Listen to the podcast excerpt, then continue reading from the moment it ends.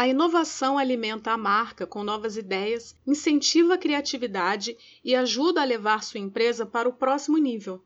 Porém, como podemos alinhar branding e inovação?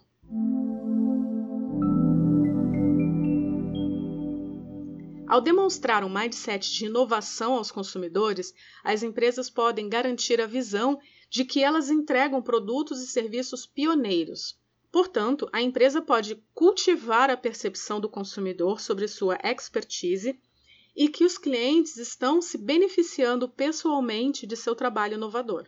O futuro das marcas é definido por meio de seus produtos e serviços. São experiências memoráveis que cativam os clientes.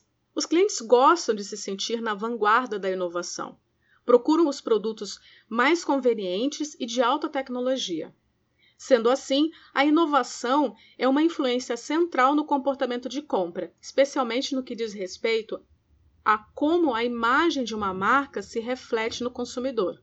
Além disso, estudos também descobriram que os consumidores valorizam muito o processo de inovação. Ao contrário do que muitos pensam, a inovação não é um domínio exclusivo da tecnologia. A novidade é um dos principais motores do comportamento do consumidor. No entanto, a abordagem dos consumidores em relação às novidades está se tornando cada vez mais sofisticada. Agora, eles também impulsionam a inovação por meio de suas preferências e necessidades. Assim, as marcas estão cultivando a melhoria contínua para atender essas expectativas. Existem, na verdade, dois tipos de inovação: a inovação incremental e a inovação radical. A diferença é que a incremental é menos arriscada, e é vista com mais frequência. É, na verdade, a melhoria dos produtos existentes. Foi o caso do primeiro Walkman, um reprodutor de música pessoal lançado pela Sony em 1979. Ele combinava um reprodutor de fitas cassete com fones de ouvido. O Sony Walkman não foi um avanço tecnológico, mas em comparação com produtos anteriores, sim, ele foi um tipo de inovação foi um avanço na imaginação e inovação incremental de produtos. Já a inovação radical é a criação de um produto totalmente novo, é muito mais arriscada e pode transformar segmentos de mercado e até mesmo indústrias. Um exemplo é o iPod da Apple, que ele não apenas serviu como uma melhoria para o tocador de música portátil, mas também tornou a música digital mais popular e criou um novo ecossistema musical e uma nova cadeia de valor. Com isso, então, percebemos que a inovação não se trata da tecnologia empregada apenas, mas um novo modelo de negócios proposto. Por que então que a inovação é essencial para o sucesso da marca?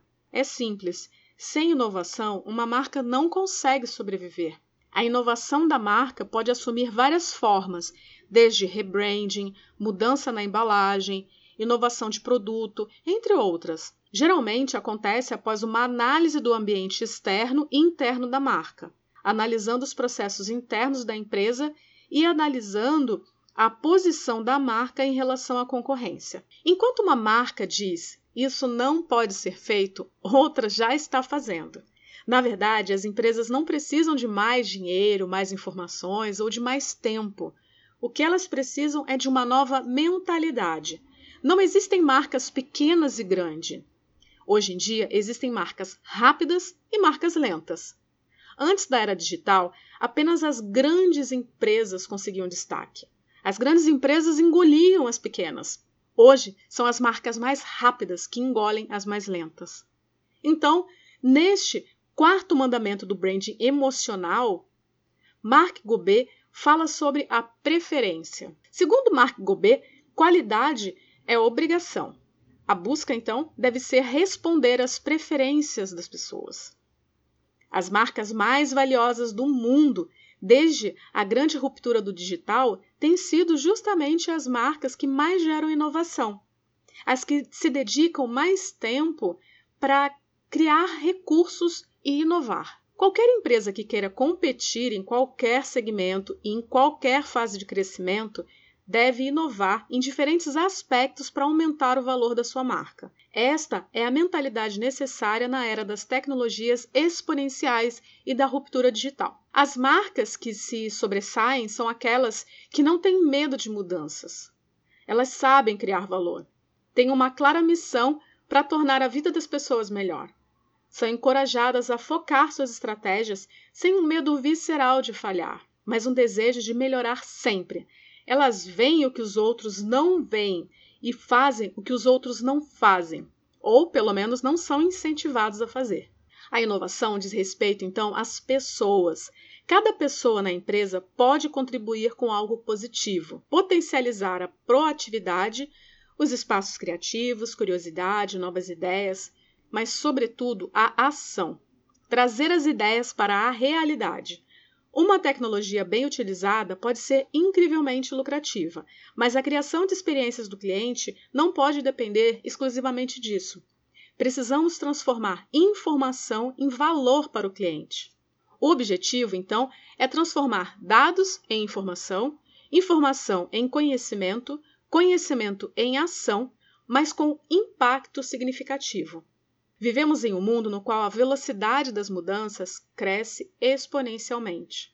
Ser ágil é mais importante do que ser o melhor, porque a mudança constante e a velocidade da mudança estão acelerando cada vez mais se você não adotar uma inovação ágil, logo será ultrapassado por outro jogador que sabe ir mais rápido e você vai ficar obsoleto.